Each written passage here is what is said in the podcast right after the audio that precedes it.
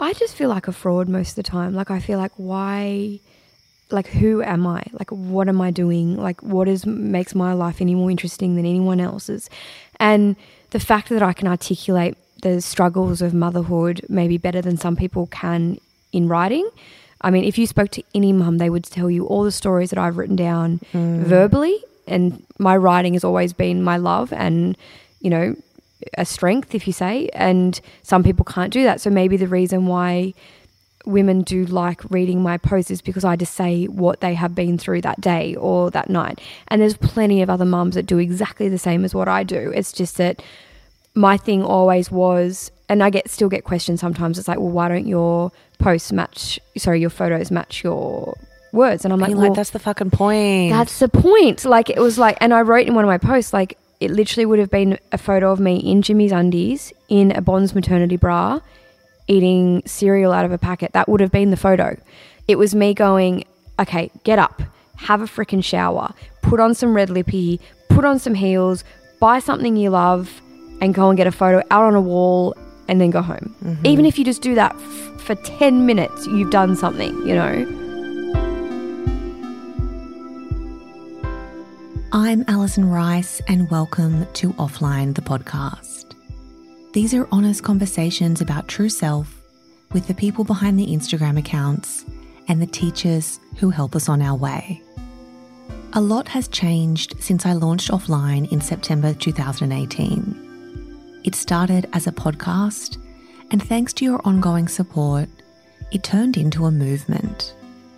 Today, Offline exists to help us explore the essence of who we are and how to live, create, and succeed in alignment with that. This is our true self. There's the podcast, a series of online courses I've created with our collective needs in mind, and experiences that allow us to connect as a community. Visit getoffline.co to find out more or follow getoffline.co on Instagram. I hope this episode helps you on your way. Thank you for being here. I hope you're ready to laugh.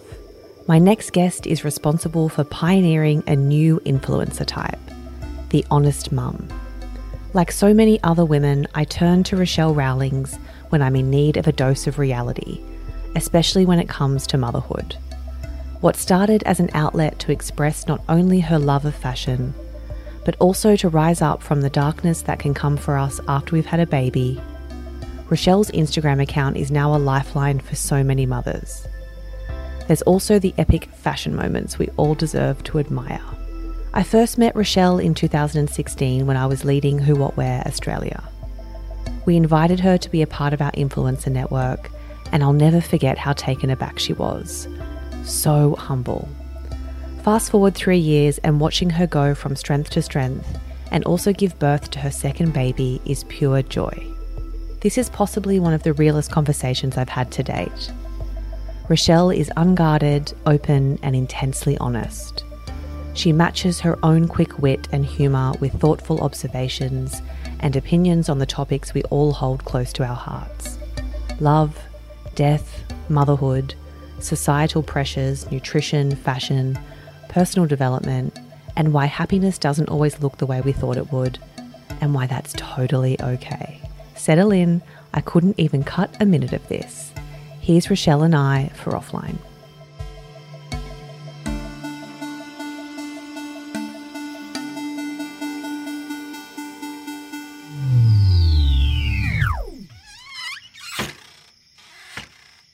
Where should we start? I feel like we've had so many lulls already. I wish I was recording. Oh, it's pretty candid, isn't it? Um, I'm huge. You're not.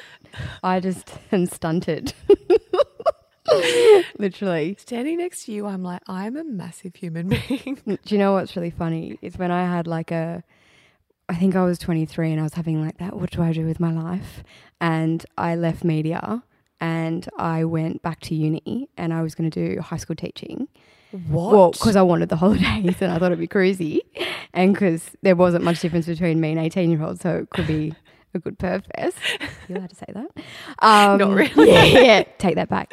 Um, and I didn't realize that two weeks into uni, they sent you into a high school to start prac straight away. And I went into this high school for year 11, and literally 90% of the population was taller than me. and they were literally like looking at me like I was a piece of chewed up salami. like, they're absolutely never going to listen to me. And I was like, okay, this is not for me. And I left that day and I never went back. Like no authority. No authority. Like I was a kindergartner. And Is I that what it feels like to be a mum? Yes. yes. Except I pretend I have authority because I yell really loud. but my kids are just like, we just know you're full of shit. Um, but yeah, it- like that literally sums up motherhood is just like coming to terms with the fact that you have absolutely no authority in your life. Like no one's going to listen. No, but then you have to pick other people to have authority over, like the dog or your husband. so like all day you're just shit on, and then someone either they come home or and you have to like have ultimate power with them. so you're just like, don't put that fucking fork in the dishwasher like that. I'll kill you. I'll kill you. Put it in the other way. so then yeah, someone else has to God. has to take the brunt of that. Unfortunately. This is going to be fun and funny. I'm already doing the cry laughing. Oh no, good, good. Um, okay, I do my first question. okay. You touched on it a bit actually. Mm. I wanted to talk about Rochelle before marriage, motherhood, and Instagram. Jesus. I did some internet stalking, as I do. There isn't much. yeah, because I found your LinkedIn, I'm absolutely which no you one. haven't updated in about a decade. um, but what I did find out was before your babies, you worked in business development or media sales. Media sales. Yes. Yeah. Tell us about that. Well, can I just tell you before that, I was actually the door bitch at Havana. hmm hmm Um, I think a record number of memberships when I worked there. um, but post that, um, I was yeah, I was working in media, so I did get my first job at Channel Seven. Mm. Um, and like I legitimately thought that I would walk in there for a week and then just become the weather girl. that didn't happen. Um, I was just a shit kicker, basically. Um, so I was there for a couple of years and then um, my dad passed away. And so I left and kind of traveled with my mum and just tried to find out what the fuck you do after you lose someone so Mm, substantially. No, I mean it happens, and you know I was twenty. I was twenty three, Oh, that's so it was hard, yeah, because yeah. you're just like going, like you lose trust in because at that age they're still such an authority figure, you know. Mm. So you in your head you think nothing can happen to your parents, you know, and when it did, it was like I had this. Oh my god, like I'm not invincible. My parents aren't invincible. Like, and it's your real mortality. And at 23, to go through that, it was Mm. just like, whoa, like, how do I, how do I come back from this? Because I have so Mm. many more years to live without him. And I guess also if you're in a job that you don't find fulfilling, Yeah. they're the type of moments in life because I had a similar one. My husband and I went through a death, and um, and it was a real wake up call of Mm. like, oh, if you're not happy what you're doing, what you're doing, Mm. you need to quickly change. And I think the problem, and, and it's so nice that you um, you can come to that realization out of such a bad thing that has happened. But the problem is, is that a lot of the time after that kind of stuff happens, you go, "Yep, I'm going to change my life. I'm going to appreciate every day." But then you fall back into that every day because that's what life is, right? And you can't wake up every morning going, this is going to be my best day and I'm going to conquer the world because some days are just shitty. And I especially have found that since having kids, like there's been days where I've just been like, I don't, I, I hate this. Like I hate everything. I never, I don't want to be here, but just, I want to leave, you Yeah, know. I want to be somewhere. I want to be else. somewhere else without them or anyone, you know. Mm. So it wasn't, and I didn't love my job, but it wasn't because of the people. Like it was a great environment. It was more like my life is getting up, going to work, coming home, sleeping, getting up, going to work. And that was what my dad did until the day he died. And it was like mm. there was nothing after that, you know? So for me, it was like, okay, go traveling, find yourself. But of course, I sunk into that, you know, oh, but I have a boyfriend that I love and I can't leave him and I'm going to marry him. And, you know, and he was a skateboarder who still smoked pot and had no interest in marrying me or doing all that. And it was one of those, you know, big life crises. And funnily enough, a month after I lost dad, I met Jimmy.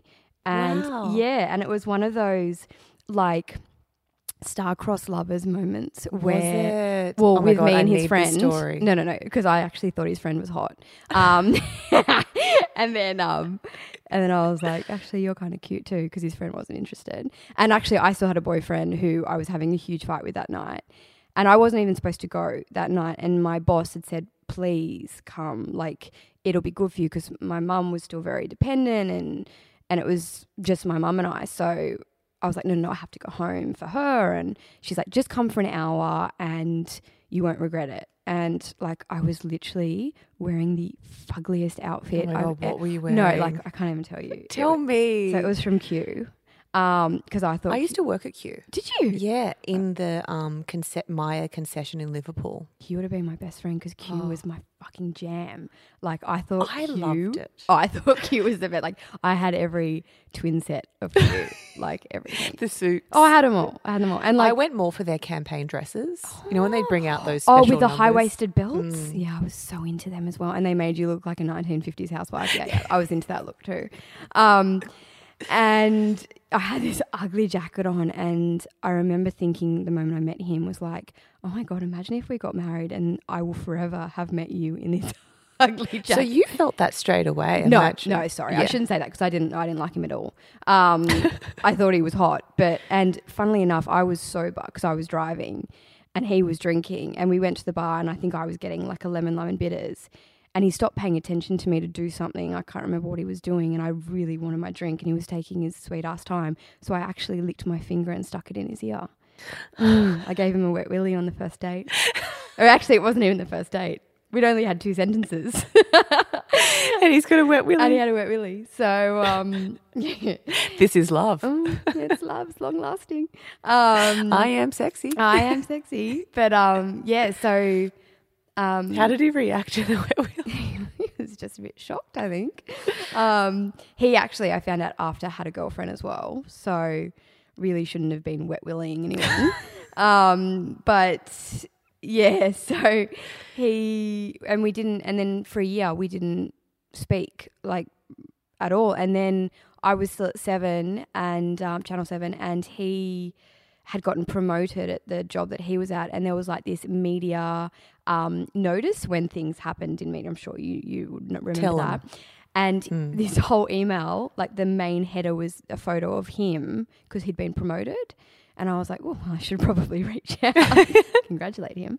Um, so I added him on Facebook, and um, and then the rest is kind of history. Wow. Mm. So we went on our first date, and I got super, super drunk because I'd actually been seeing this guy who broke my heart, and Jimmy was like, "Oh, okay, I'll go and see him as a rebound." So I got like I drank half a bottle of red wine, which for me is massive, and he picked me up in a taxi, and I was like, "Well, hello." and um, we went out, and um, I was absolutely blind. And all I remember saying is, "You need to order me some calamari because I'm about to pass out." And he said it was the best date ever, and we actually pashed in front of the fireplace at the Commons. Do you remember the Commons? Yes. Yeah, yeah, yeah. I used to love the Commons. I yeah. loved the Commons. And he went to the bathroom and I ate all the calamari by myself. and then we went to somewhere else. I can't even remember the name. And I danced on the tabletop with a bottle of champagne. Stop this. Mm, mm, Slutfest. and then um, he put me in a cab because I was like, he's like, you obviously need to go home. And um, He's like, she's fun. she's fun, yeah. And meanwhile, I also asked him because I'd heard through the grapevine that he was married with kids because he's quite a lot older. And so, well, after a couple of drinks, I was like, "Listen here, you scumbucket. you've got a wife and kids at home."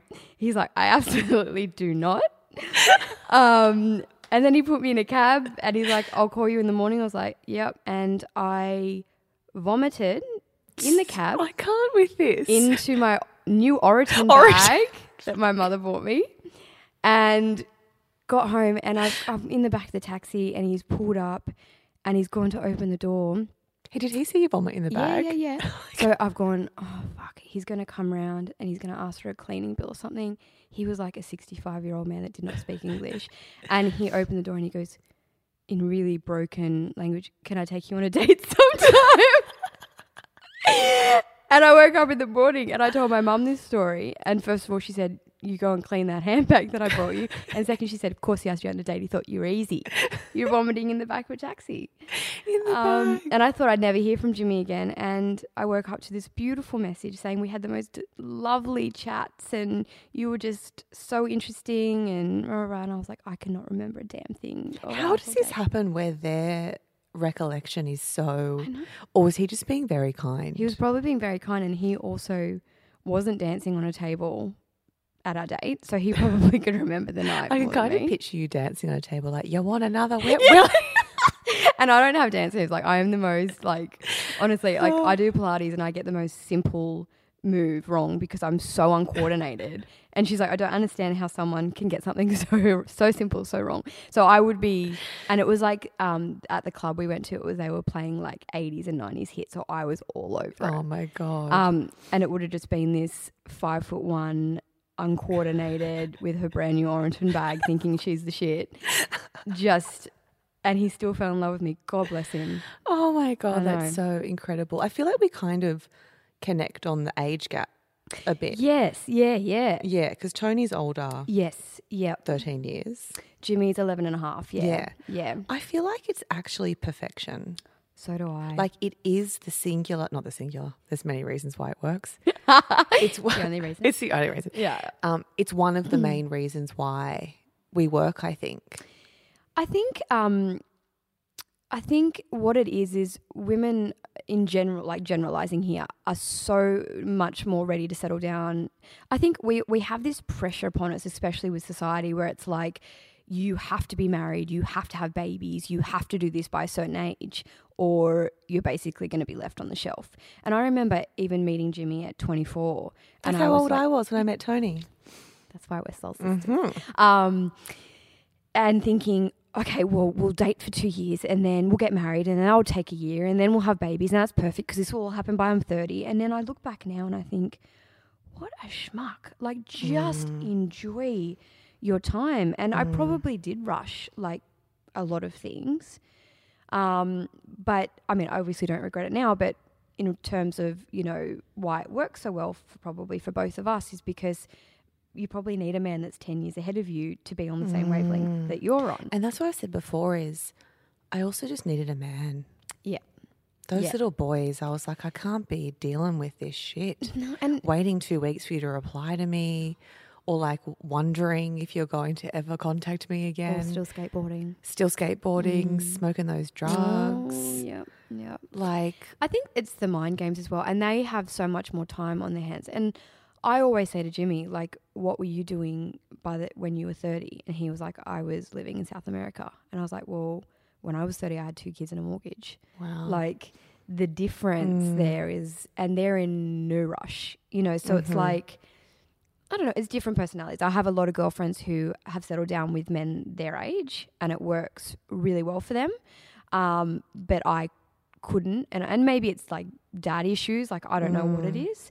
But it's like, I know for me, it was like I just wanted someone to take care of me.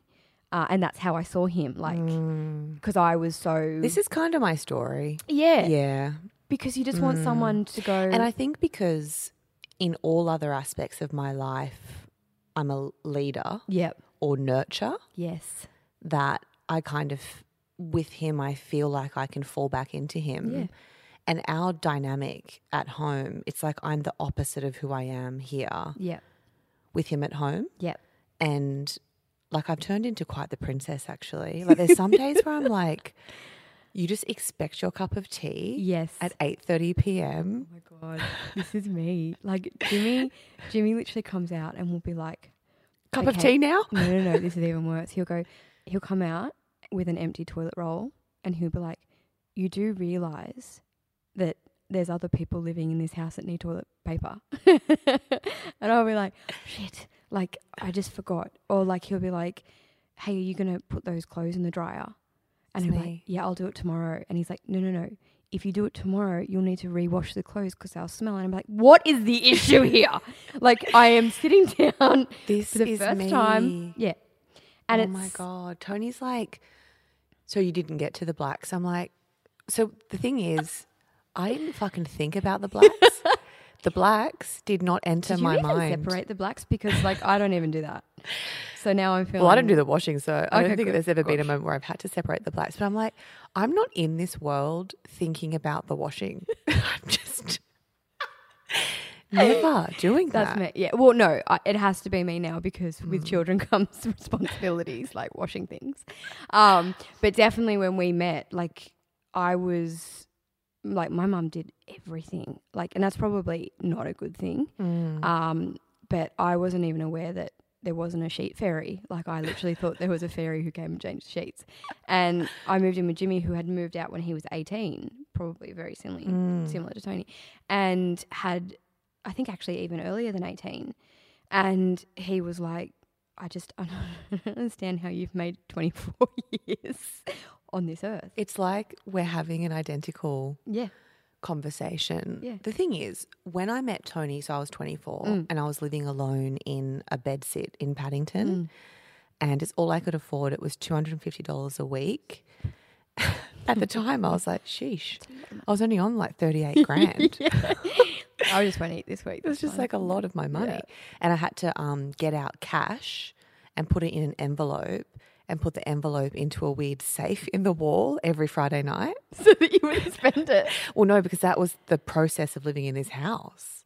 But like someone lived in the wall. Well, like there was this a Dropboxing it that it would go into, and that's like when you had that's how you paid rent. It Are like you it sure wasn't. this wasn't a brothel? I know. It feels like maybe it was. No. it used to be an old like outpatient care house. It was Oh. kind of a spooky building. Yeah. Anyway, I lived there. I loved it. Mm. It was a share bathroom. Oh yuck. It's so gross Oh, now. At the time, I was like, this is fine. Like, again, like from the West, came from nothing. I was like, the fact that I'm even in the big Paddington, smoke. mm, I've mowed it, mm, even though I'm touching someone else's gingivitis and stuff. Yeah, yeah, yeah. Seriously, but I remember we started dating. I was like, yeah, come round to mine because I went to his first, which was like the warehouse conversion at the top of a building in um, Redfern, like a mirrored wall, like all like So high nice. ceilings. It was Mm, all beautiful. mm. And also, I was like, oh my God, like hit the jackpot. Turns out he was renting. God damn it. anyway, that's fine. Love him anyway. but also, I was like, you're 37. Yeah, I know. Why don't you own this anyway? And That's how old did 37 seem then? Then Yeah. I was like, oh my God, you're nearly 40. Oh, I'm 37. Like, I will have accomplished so All much. these things. And li- Mm. I'm literally like still the same person Yeah, a same. decade later. Yeah. But I remember I went to his and that was all fancy. And then he came to mine. As they do, you get to that point. Mm. And we're going up the steps and he was like, oh, so, so I was like, guest house. Other people live here. We all have a room. he's like, okay. Get to my room. And he's like, where's the bathroom? And I was like, oh, it's just down the steps. And he's like, do you share a bathroom? Oh. And I went, yeah. So it's just my bed really in a kitchenette. So he's like, You're moving into my house tonight. so the first thing he said to me, he was like, oh, we got to get you out of here. oh, but, but see, that's that father figure where it's like, I'm going to rescue you. yes. which is the, all the fairy tale, right? Yeah. It's like a successful man who just wants Comes to take riding care in on the riding horse. on the white horse, or in Jimmy's case, a Vespa. Let's not talk about it. Um, um, and saves you. Yes. And it's not like you and I, you know, came from like it's not Pretty Woman where we Mm. were literally like walking the streets. it wasn't that. Um, but it was just every woman wants that kind of fairy tale Mm. you know, and it says still a lot about society and how far we really haven't come Yes.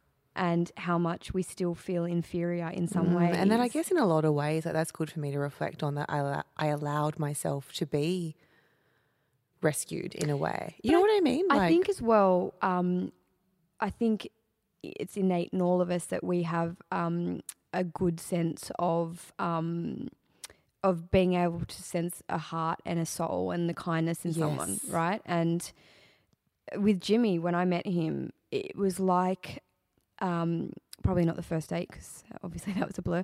Um, but the next couple of dates, it was like this, and they say it, and it sounds so corny even saying it, but like I imagined him with children, like with my children, and it was like you would be, and it, and it is that animal instinct where it's like, if I breed with you, you will you will take care of my children and you will give them the best possible life that they possibly could have. And that is actually the truest. I I thought it then, and now I watch it and I think, God, I made a good decision. Yes. And it was this crossroads for me where I remember I was walking down um, the back of, of our house. My mum lives on this beautiful nature reserve, and her and I were walking down, and I was at this crossroads where I was like, I still, you know, I still have my ex, and uh, he's a big part of my life, and I have this guy.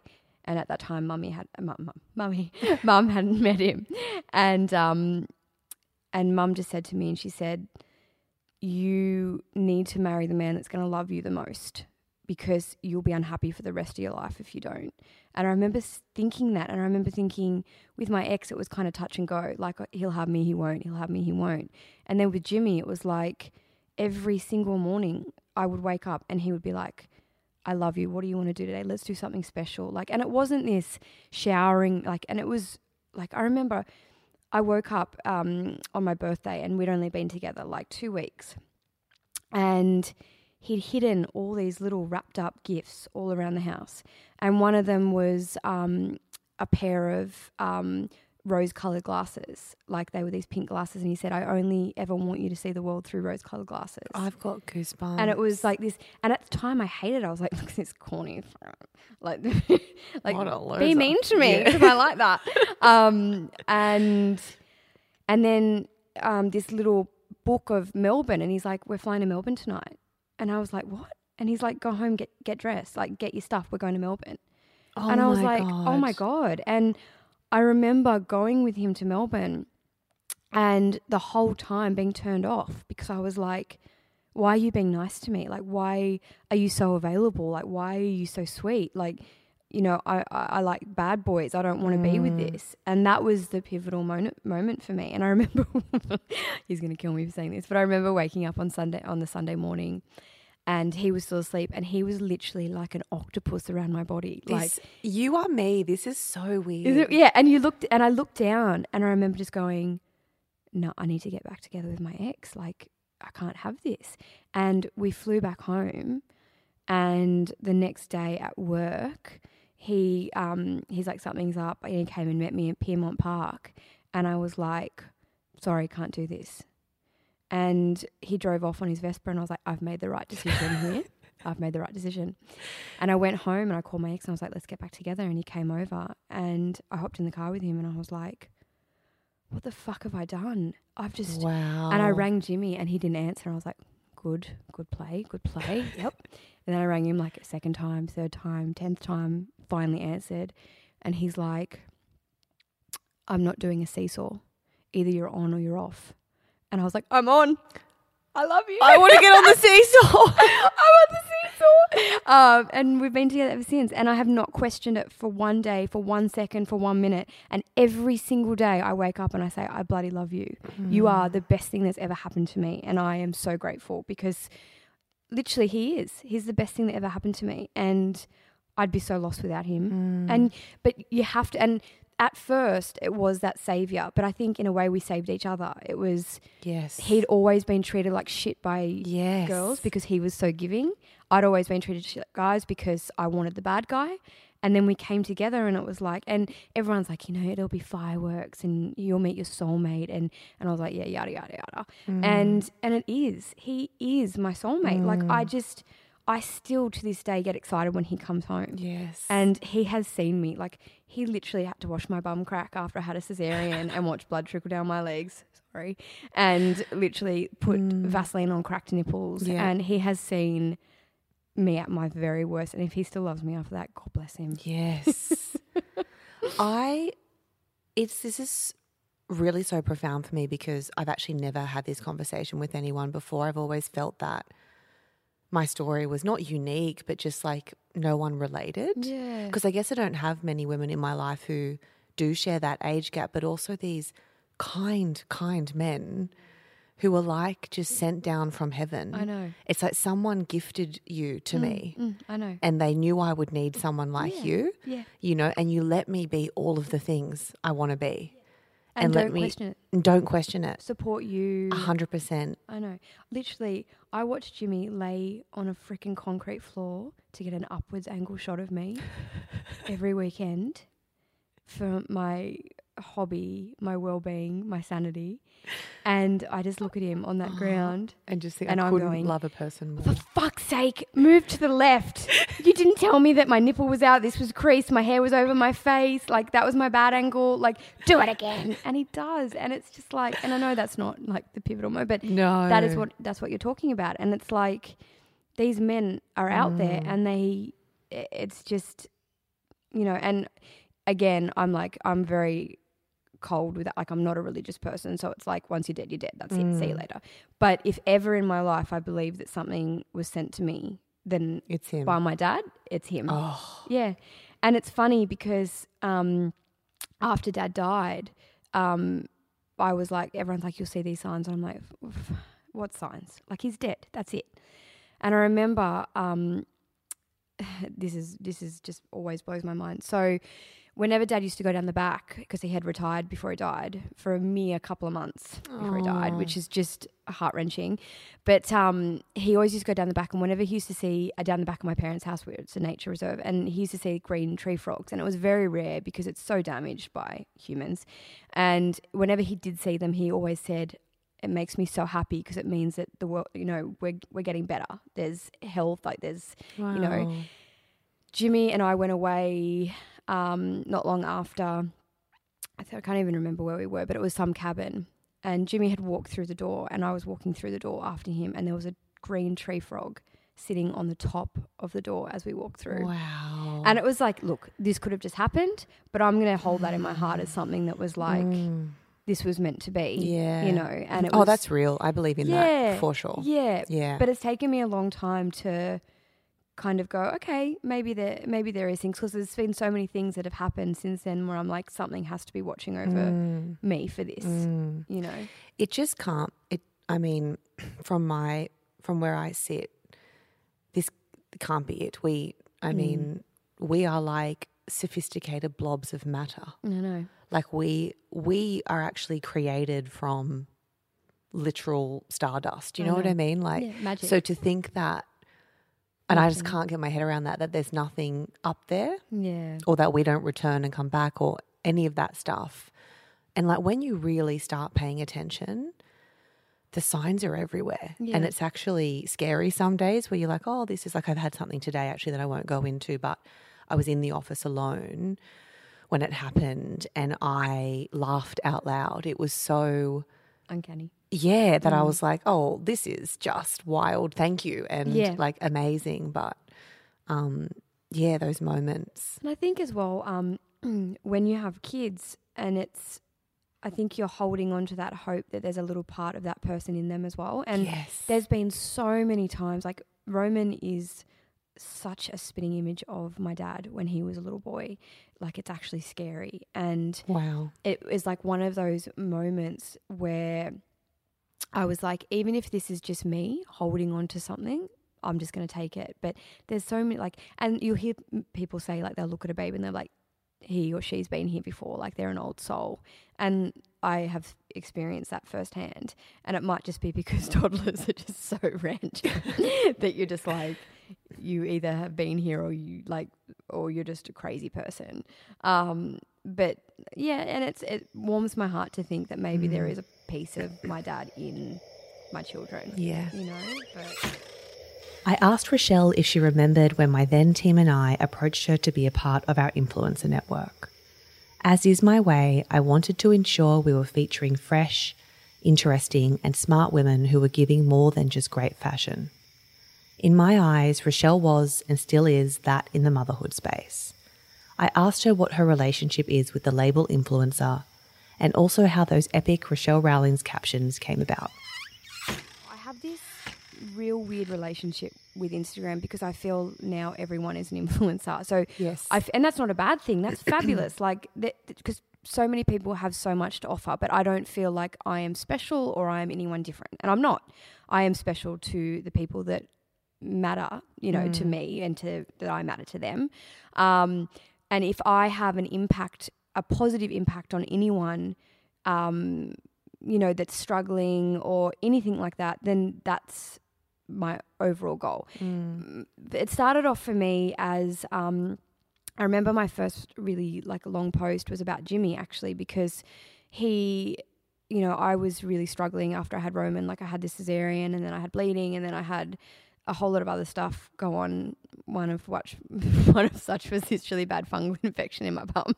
Wow. yeah, so I had to sit on like ice blocks in the hospital. Oh my like, god. And that wasn't that was after a cesarean as well. So I'm just like, I've got a cesarean in my bum. That she like Shit. like my boobs are leaking like and it is a first time mum you're just like i have no idea what's going on with my body like and i remember i wrote this really long post about jimmy and like all these people commented on it and it was like you know he, the hospital what- there wasn't even a proper bed for him to sleep in so he sat sleeping uh, sitting up for five days you know and and it, he was struggling he wasn't sleeping you know he hadn't been through major surgery but it was just as you know hard for him in other respects and um, I wrote this really long post about him. And then, um, you know, I went into this really bad, like, postnatal depression where it was like, I didn't shower, I didn't want to get dressed, I didn't put makeup on. Like, I mm. lost everything that I was about. You know, like, I used to wear freaking $800 lover lace dresses just to the office for the day because I had nowhere else to wear them and I just thought it was fabulous. You know, Yeah. I'd spend my whole pay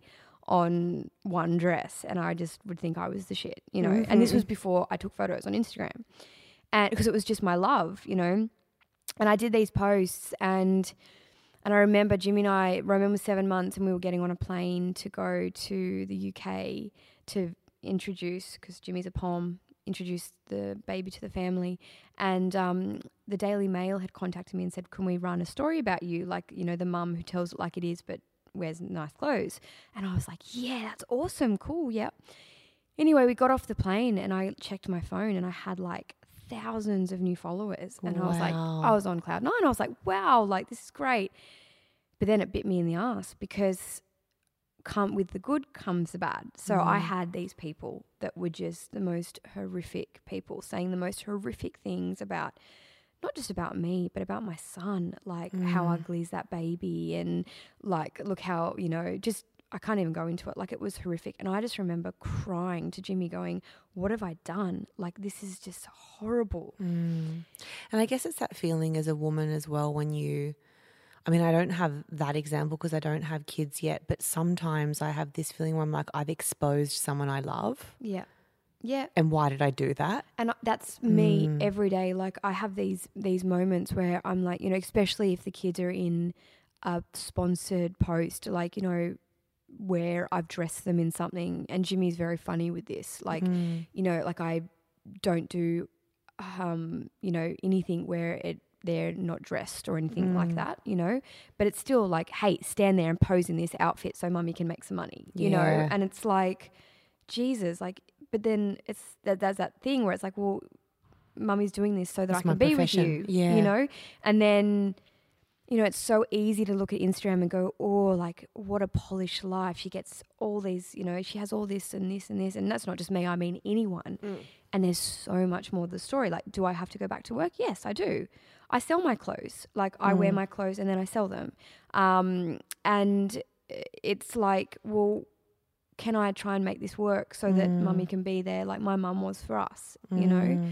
Because Um, it has become a profession. It is, and And I think it's just hard to, I don't know, like, even for some stuff I'm doing now, it's like, okay, can I accept this? yeah, You know, yeah, do I feel okay about this because it's not something that I studied to do or, yeah, you Yeah. know, so we don't feel like it's credible, maybe, as in the getting back to work and going to the office and Yeah. doing the job. I just Mm. feel like a fraud most of the time. Like I feel like why, like who am I? Like what am I doing? Like what is makes my life any more interesting than anyone else's? And the fact that I can articulate the struggles of motherhood maybe better than some people can in writing.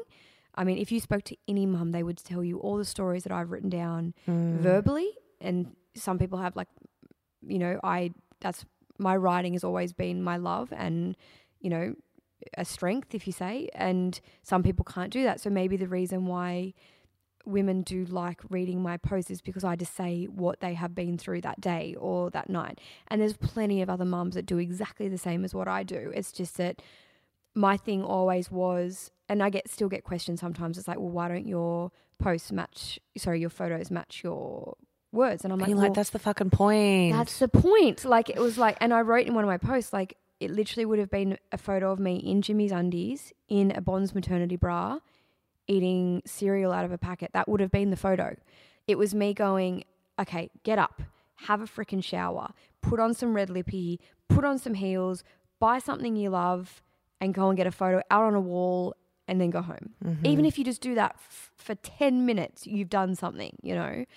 And that's what it started as. And now it's evolved into how can I make my life better, not just in photos, but actually better in real life as well. Mm. So that's where this whole new, you know, eating and trying to exercise and doing all that because it's like we get this finite time here and it is. Like my dad got 53 years like and that's a long time compared to some people you know some mm. people get 3 mm. and it's like well i'm here and i'm healthy. How can i make that last even longer? You know and it's like okay we'll start practicing what you preach you know and show your kids how to live the best life that they possibly can. And the people that follow you as well because it's all well and good for me to put up a photo of me eating a f- you know a big mac or something like that and be like oh yolo. But it's not i would kill myself about that for the next week because i know what that does to my insides and my outsides. Mm. and it's like i don't want to be that person. I want to be A role model. I can be. I want to be a role model. Mm. And if it's just for my kids, that's fine. But if it reaches anyone else, that's great too. It's really powerful. It's a big part of why I created this podcast Yeah. is to talk to women like you Yeah. about this very topic that if you have a platform and to your point what makes me any different to anyone else well okay I've got the audience Yeah. now what the fuck am I going to say to them Yeah. because we have such an intense responsibility Yeah. of what we're putting out there Exactly. and I look at what's out there and some days I'm just so worried I I'm so worried So I caught up. It's funny you say that. So I've been recently. I'm just going to shift this pillow because I've got a cramp because I'm getting old. um, my legs asleep oh, I've yeah, just yeah. left it like, like, wake up. Um, so I caught up with a girlfriend of mine yesterday who um, I had a falling out with when I was um, just about to give birth to Roman. And this girl was the most beautiful soul. And at the time, she still is, sorry, the most beautiful soul.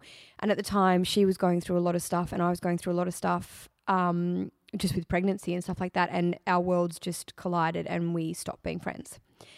And I let it, both of us let it go for three years.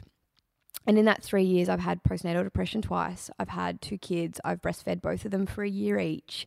I've, you know, I've dealt with family issues and like everyone else in the world, right? But something, something hit me about six months ago where I was like, enough. Like you have to, and it started off wanting to get in shape for a wedding that I was going to because I wanted to wear this dress, and I was like, nah, your boobs are huge. Like you've got to, you've just got to get, you know, get healthier.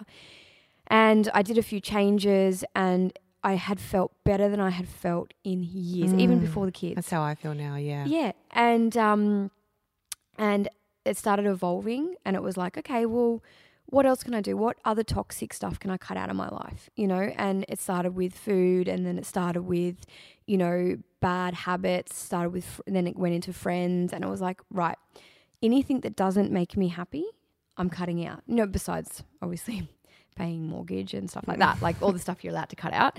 Um, I cut out, and I reached out to her and I said, regardless of what has just happened or what has gone on, I want to see you and I want to be your friend. And I hope you want to be my friend too, because all of my best memories are with you. And Mm. if we carry anything through this life, it's these memories. And if you can have the people that you made these memories with in your life, Mm. then how how special is that? was that hard to reach out to her or not at all Yeah, it, it it was at first of that fear of Rejection. rejection. of going, but then I was like, I've got nothing to lose. If she rejects me, then it wasn't meant to be, and I've made peace with it, and she obviously hasn't.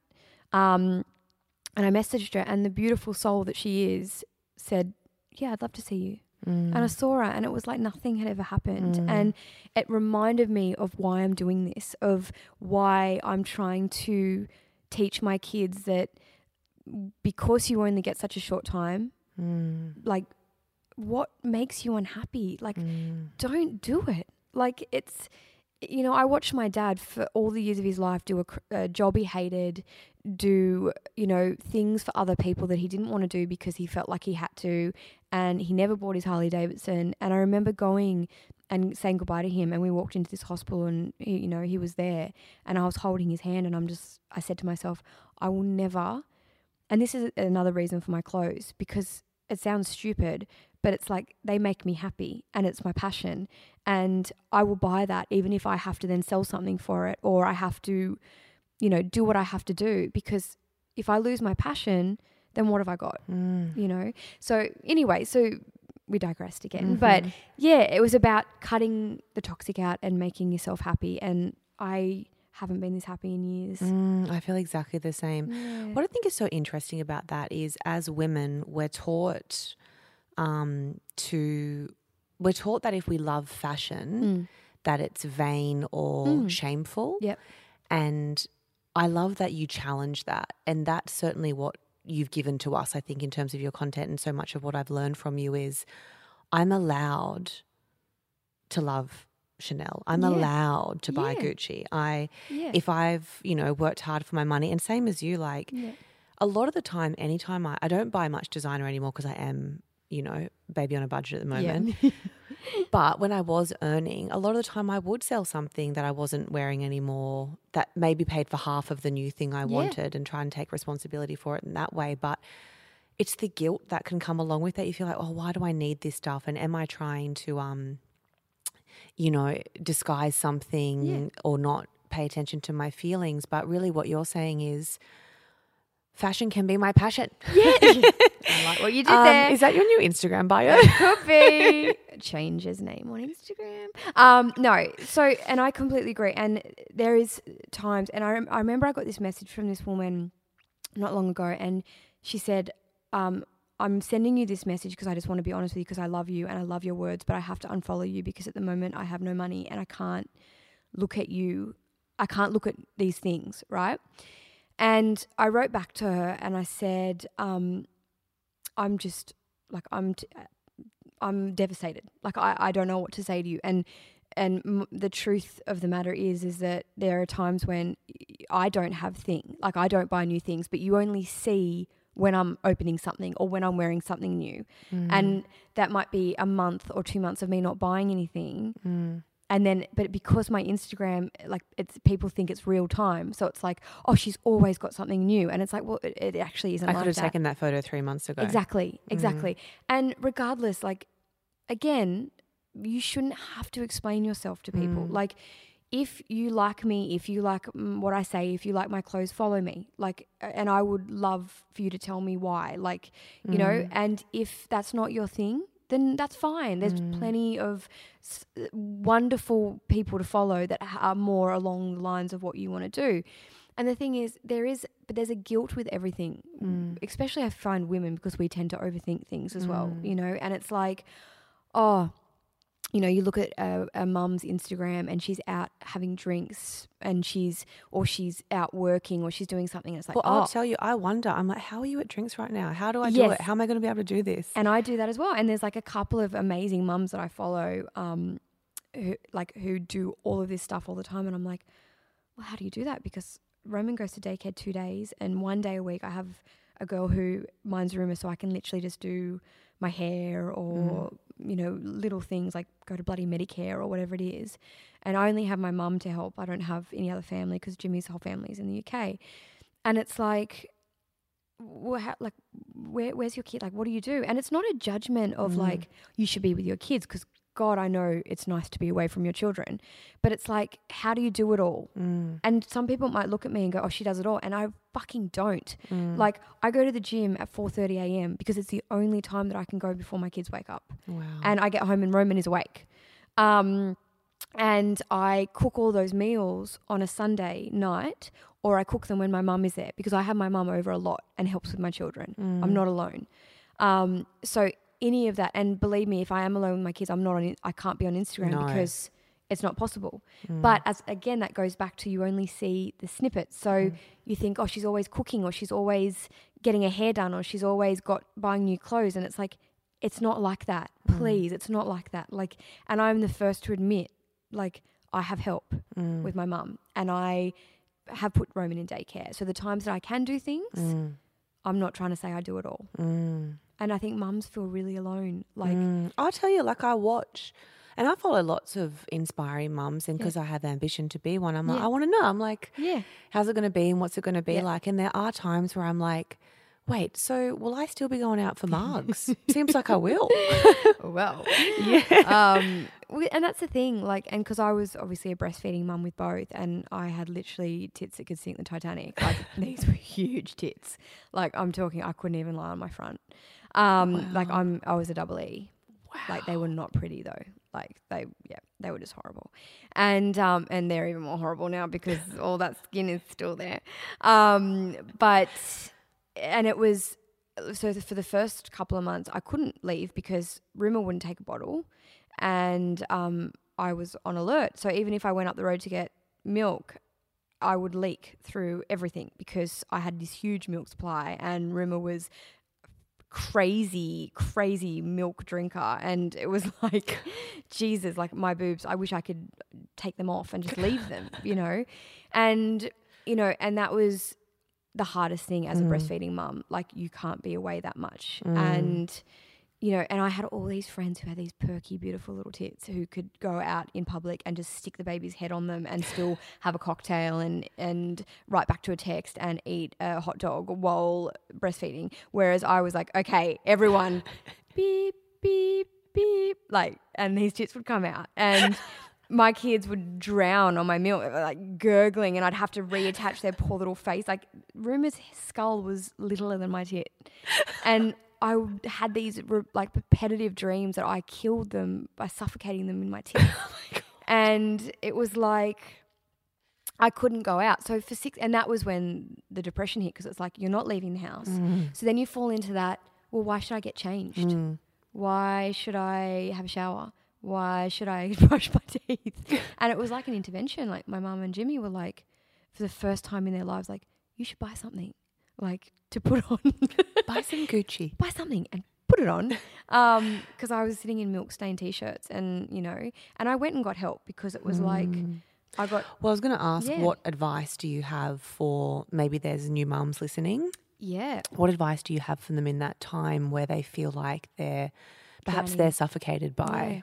Mm. my biggest advice is um, don't leave it because Jesus Christ it is a slippery slope and I don't even think I got postnatal depression as bad as some mums get it uh, I was pretty bad um, but I mean I wish that I had been more honest with myself about that because I was going, who am I? Like, and I did this, like, I do this all the time. Like, who am I to have postnatal depression? Like, I'm no one special. Like, I don't deserve to have postnatal depression. Look at me. I've got a house. I've got a husband. I've got beautiful kids. Like, pull yourself together. And it mm. was like that guilt of having that. And it's like, there's nothing to be ashamed about. Like, people get depressed. That you get depressed without kids. You get depressed with kids. Like, that doesn't make you weak or mm. you shouldn't be ashamed of that, you know. And I think as well, mu- mums can be each other's biggest supporter and they can also be your biggest enemy because What is that about? I think you go to, I don't know, like, Like I've wondered about it. I'm like, there seems to be two camps here. Mm, yeah. And I think you find your clique and you're lucky. Like I didn't find that clique. So for me, uh, expe- especially with Roman, it was like, what the fuck do I do now? Like no one understands this. I don't really have anyone, you know. Um, and then with Rumor, it was like just this shift in, uh, you know, one to two kids and. That's baggage. Like, you know, you have to cancel on people and you don't call people back and you don't reply to messages. And there's a lot of people that just get really fed up with that and rightly so. But yes and no, I think. yes and no. I mean, And that's where you're to question. It's like I've done that a bit lately where I've had, I mean, obviously not related to motherhood, but I have a lot on, and Yeah. there's a lot of people asking for my time, which I'm really grateful for. And so I'm trying my best to make time for the people who ask for it and time for myself. And I've had a few, particularly old friends, who it's either like you're too busy for me, or you've changed, or and it's really hard because you're like, I just need you to love me right now. I just need you to be in my corner, and as soon as I can be there, I will be, Mm. Be there. there. And if there were something that you really needed me for, I would be. And that's that's the thing that I've struggled with the most is um, the shift in in relationships, not just with your partner, but relationships in general. And everyone says the, the hardest relationship you'll ever have is with your partner, but I think the hardest relationship you ever have is with your friends Mm. because your husband has to your husband has to love you. Let's be Yeah. honest. Um, and when you have kids, it's about survival with them. It's like you get this shift, I'll get that shift, and your relationship shifts with that. Mm. Um, and you work on that every day. But with your girlfriends, it's like you have those girlfriends who you know you've had for years and years and have changed and have grown with you, and they're the ones that you can go. I won't talk to you for a month, but I know that when I do talk to you, and I have those girlfriends, and they're so beautiful, and I'm so appreciative. But I think there's this stigma in society where it's like, I have to have a best friend. I have to mm. have this best friend and this group of girlfriends that I go out with for cocktails and we all take photos and it's all shiny and we tell each other everything. And if you don't have that, then you're a fucking loser, mm. you know? And it's like, but it's not always like that. It's not. You might have a really good friend f- that's 15 years older than you. You might mm. have a friend that you like going drinking with that's 10 years younger than you. You might have a best friend who's a cousin or a sister or whoever it might be, or a friend that, you know, that needs you in other ways. And, and I think people come into your life at different times for different reasons and go out of your life Yes, for I'm learning that to and to let gracefully go. let go. Yeah.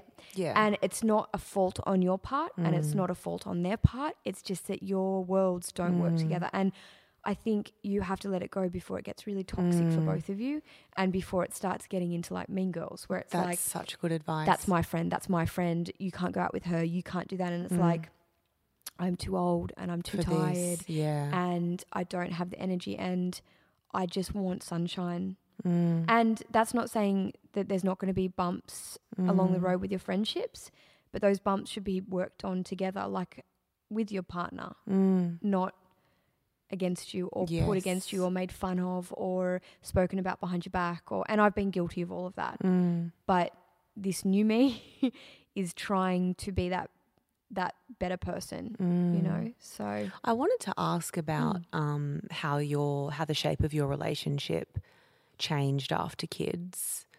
Because I know for my girlfriends who've had kids, um, that's been the biggest shock. Yeah. Because you kind of prepare yourself mentally for the baby in your relationship with your baby and how you're going to be as a mum. That you know, certainly what I've heard from them is they didn't think about, oh, my husband and how the dynamics Yeah. change. What has that been like? I think, um, I and back to our earlier conversation, I think I'm very lucky to have Jimmy, who is very much probably more the female in the relationship, whereas I'm probably more cold. Um, in terms of you know, like, oh well, let's just get on with it, you know. Um, the biggest ch- and the reason why it's so hard is because when you have a baby, it's you that changes, not him, not the baby. It's you. You go from this independent, single, well, I mean, as in singular, um, you know, in most incidences, confident, um, worldly, cultured, educated woman to questioning everything in your life. Like, am I Wearing your husband's knickers. you know? Every, like literally. And it's like, how many times can I call him to tell him to get the fuck home before I divorce him? Like, Mm. because you literally, and that's what I said, like, you become survival units. It's like, Mm. and it changes because that reliance that you had on them before, where it was like, I rely on them to pick up groceries or to call me back or to Make my tea. make my tea or you know or pick me up when i'm down or you know it all or it shifts and changes into i rely on him to hold the child so i can have a shower or you know, have a sleep or teach me how to be better in certain aspects Mm. that maybe their strengths. Like Jimmy has this patience that I would honestly like cut him open and steal. Like I just like literally I, I look at Roman and like today he wanted to make this milkshake and he wanted to open the tin of chocolate and put it in and literally like within 30 seconds of him him trying to even open the tin I was like for fuck's sake let me just open the tin like whereas Jimmy will sit there and be like okay so now you put the spoon underneath this and then you flip that open and I'm literally like teach me that. Like mm. and it's taken me a long like because before a year ago I would have been like you piece of shit. Like you're just showing me up. Like because you know that I suck at that you know? Whereas now I'm like teach me. Teach me mm. how to do that. Teach me how to have more patience mm. and and instead of now looking at him like a competitor or who's the better parent or you know or why is he not waking up I'm waking up What? He's- Who's got the fair? Yeah. Yeah. What's fair? instead of that, now I'm trying to evolve it into what is your strength, what is my strength, and how can we bring those together to be better parents? Mm. You know, and I think that takes time because, as I said, for the first two and a half years, it was just survival. Mm. It was, and you know, we have been away from Ro- Roman for two nights in his whole life in three years Wow. and rumor one so you know one night we went away sorry three Is that when you went to a wedding? yes I remember that one. Yeah, and it was horrible. And I was nervous for you. I was like, Yeah, oh. God, she's going. Oh, I God. like, what is she thinking? um, and like on Instagram, like everyone would have been like, "Oh, she's having the best time," but really, like, I was having like an internal panic attack, Mm.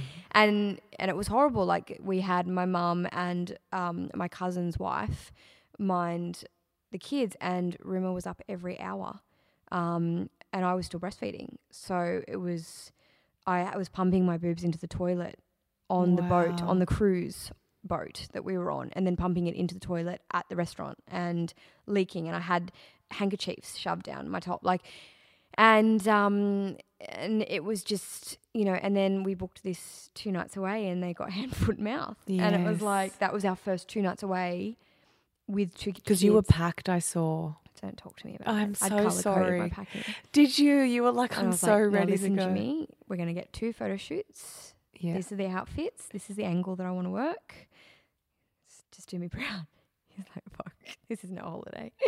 um, but yeah, no, look, and that's what I've learnt with kids. And, you know, after you teach me your meditative ways, I'll be a better person. I know. But I wasn't. Like, I literally, like, when we made the call to cancel the weekend and we thought we were going to lose our money because we'd paid in full. And they, Jimmy rang and begged and pleaded, and they were so kind and moved it for us and even refunded us some money because it's a cheaper month because it's going to be cold as balls in this place. Like, Doesn't matter. yeah, like Jimmy's like, we can cuddle. I'm like, great, yeah.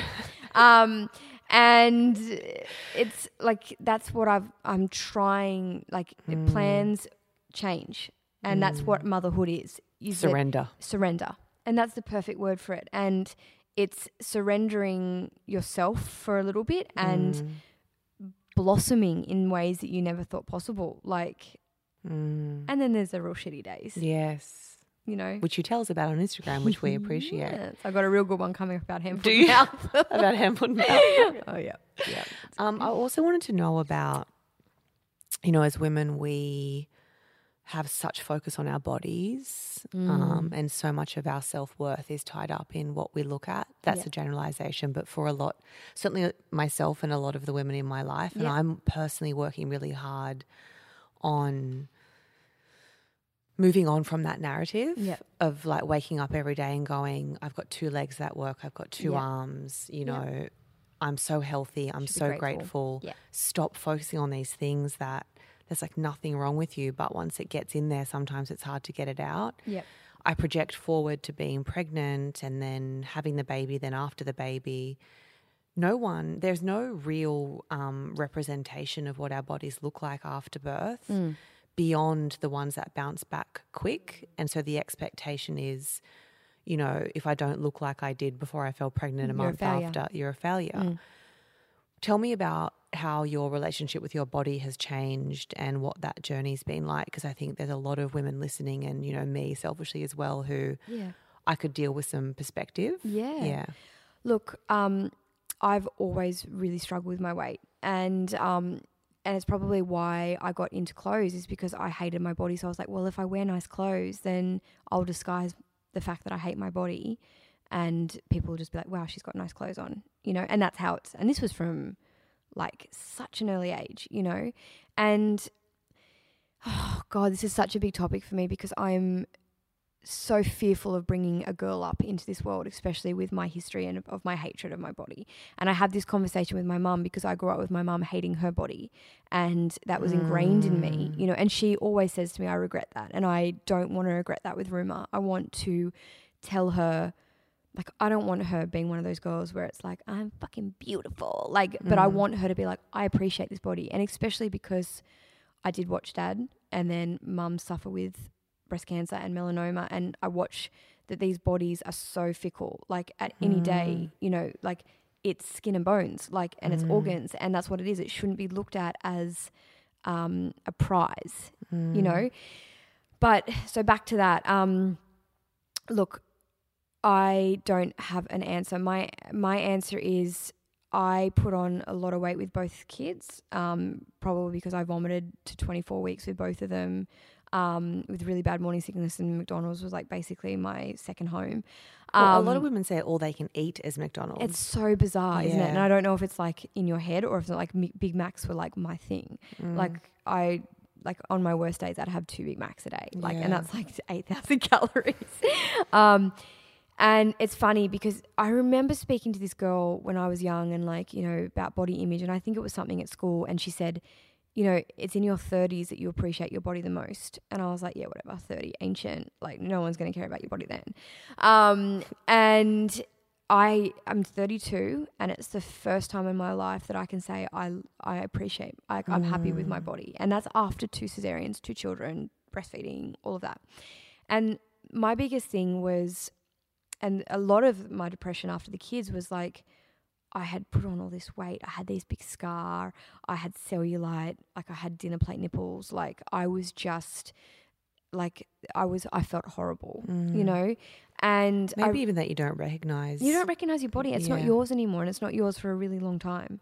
And I remember, like last week, I read this article, and it was this really, really interesting article, and it was saying um, that even the health and well-being industry is um, is like a cult, right? So, you know, it's it's saying, um, hey, if you eat this and you drink that, you will feel better and you will look better and you'll have more energy and your skin will glow. And it's you know, and it's all in this bar or it's all in this shake or it's all in this Celery juice. Pilates or celery juice or kale. You know, and I drink celery juice and I eat kale, but it's basically what the point of this article was saying is don't buy into like the health and wellness, like, you know, the Pilates and the kale and all that is still just another marketing. marketing instrument, you know, mm. just the same as any other one. Mm-hmm. And it's saying how you respond to it is how it will ultimately,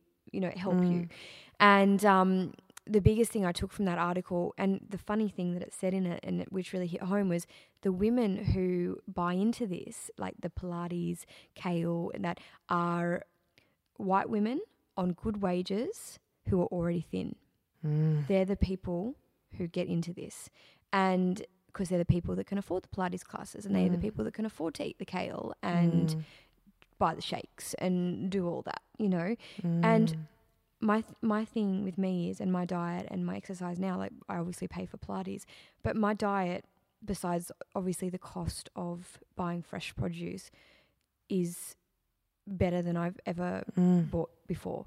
It is vegetables, it's greens, it's no shakes, it's no mm. bars, it's no not even vitamins. It is literally just me eating mm. stuff from the earth and trying to do what's best for my body and my body's mm. had such a great effect. Don't you think it's the strangest things? I'm right there with you at the moment. Like, I am exploring veganism, Yep. you know, delicately and Yep. in a way that feels right for me. I'm not saying I am or will be, but Yep. I'm trying to eat as close to it as possible Yep. to see how my body responds. It's been this funny thing where there's been no other time in my life that I've desired Mm. healthy food and it hasn't felt like a chore for me. Mm. Yep. Like when I'm looking at the menu and everyone else is ordering a burger, I'm like, You don't actually want it. I just don't want it. And I always wondered what it was about people who ate well. Why can you do it so easily? And why do you have all of this kind of like control? Yep. Whereas I just fall into the fries, like, Yeah, yeah. you know, and but now I'm like, oh, fries are potatoes. I can have the fries. Yeah. And all the other fucking shit. shi- well, yeah. and that's what, and you know, again, like I am no expert, and a lot of my research is on Google, which does not Mm. make me an expert at all, and nor does following health and wellness bloggers on Instagram because a lot of them are not educated, or Mm. No. you know, you have to. God, sift through wads and wads of information. And even that is so hard because there's so many conflicting things, right? For me, it was, um, all right, it's not just how I look, it's something's not working because I am bloated. I am not well. Like I'm not feeling good. Like I'm not, you know, besides obviously the tiredness that's associated with, with mm. parenthood. But it was, I'm not a vegan. D- Don't get me wrong, I'm not a vegan. I have never eaten meat a lot. I have never drunk a lot. I'm not that, I've just have never been that this is similar to me. Yeah. Yeah. So I don't drink now, but if I went out with the girls, would I have a drink? Yes. If I really craved a big steak, would I have one? Yes. Not at home because I cook it like shit. You'd have to go to a real proper place and have a proper steak. But I, how I eat at home from the research that I have done, and, and not just the research, but how it's affected my body, mm. is all that I kind of need. And I'm still learning. And I and I ask people, like, if mm. I see something, like if I see something on Instagram, or if I see someone eating out, or you know, I ask people, like, you know, like there's this uh, r- the daycare that Roman goes to. The owner is this beautiful, beautiful woman, and she's always got so much energy, and she's running around doing all this. And I asked her, I said, like, what do you like? What are you? And she said, I'm vegan, and I have been vegan for years. And I talked to her about it and why and what her reasons were and all that. And she said, the problem is, is that a lot of women think that there's one answer. And it's like, okay, this is my answer. She looks great. She lost all this weight. What do I have to do? Tell me. And it's like, there is not one answer. No. You have to do what's best for you. You have to mm. read things. You have to experiment with your body. Like, mm. have I cut dairy and meat out of my kids' diets? Absolutely not. Mm. Um, will I? Probably not. I want them to decide on their own. Um, did I grow up on dairy and meat? Yeah. You know, am I healthy? Yeah. Yeah. But it doesn't work for me now. You know? And the other thing I've realized is the changes I've seen in my physical body Oh. Are directly related to my um, internal dialog Mm-hmm. and my state of well-being and happiness internally. Yep. So you, I know you're feeling this because I can see it's like radiating out of you. Yep.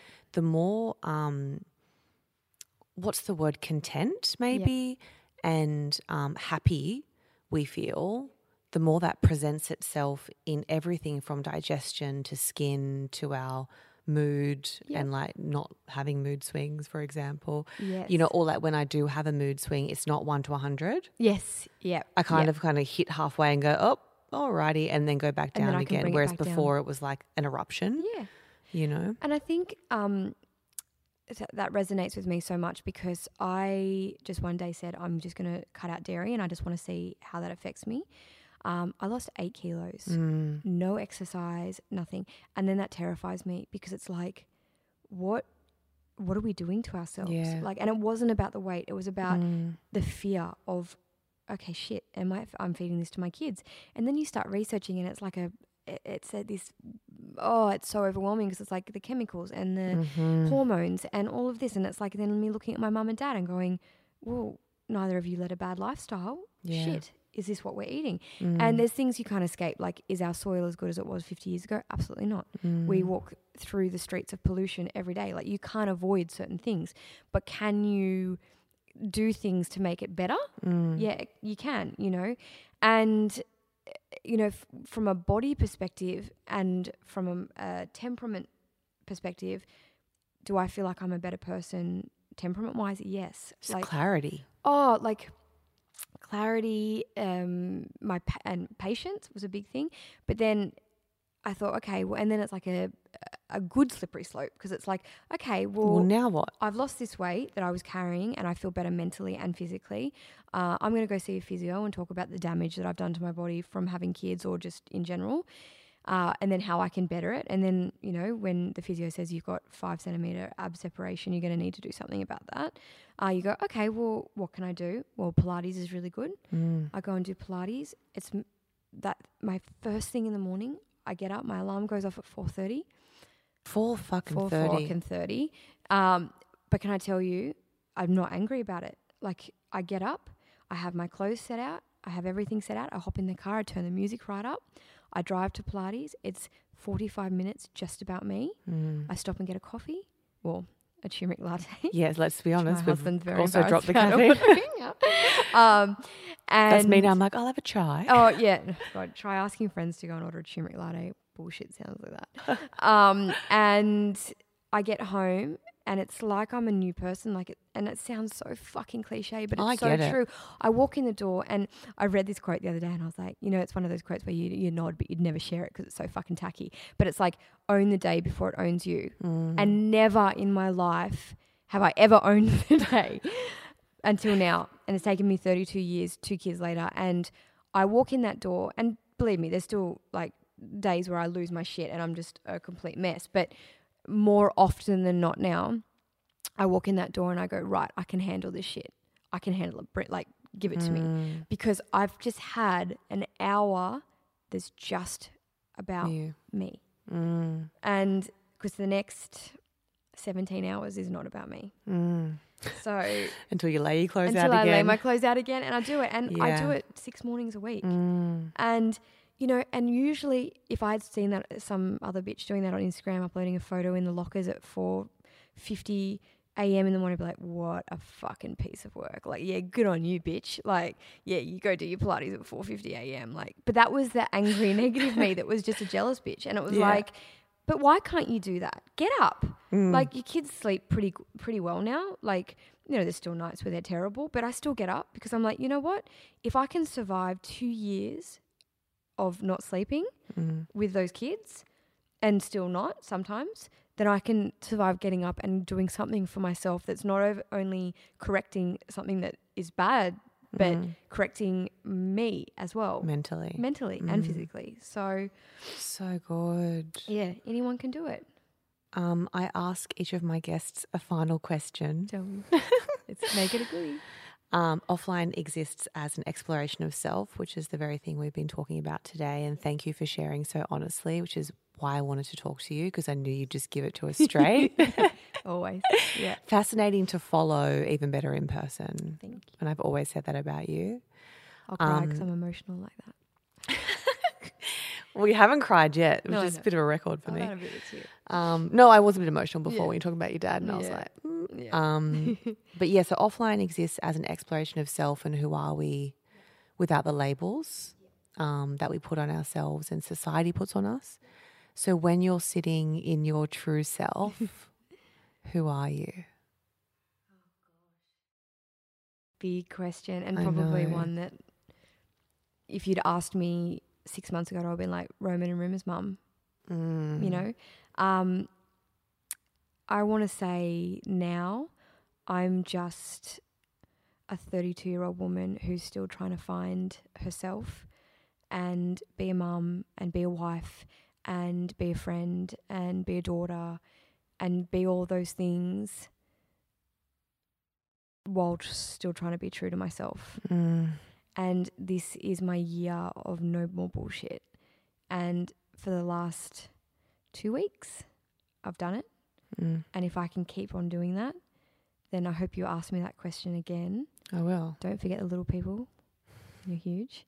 And Please. we'll do this in five years from now. Yeah. And I hope I'm sitting there going, I'm just the best version of myself. Mm.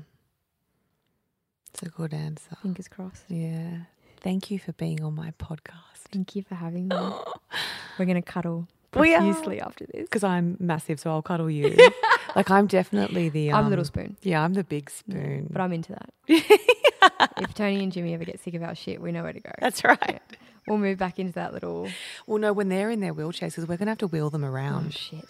I was thinking about that because I was thinking about colostomy bags the other day, and I was like, do I love him enough to change his colostomy bag? Then I was like, well, he loved me enough to change my surfboard pad after I had both kids, so it's kind of like tit for tat.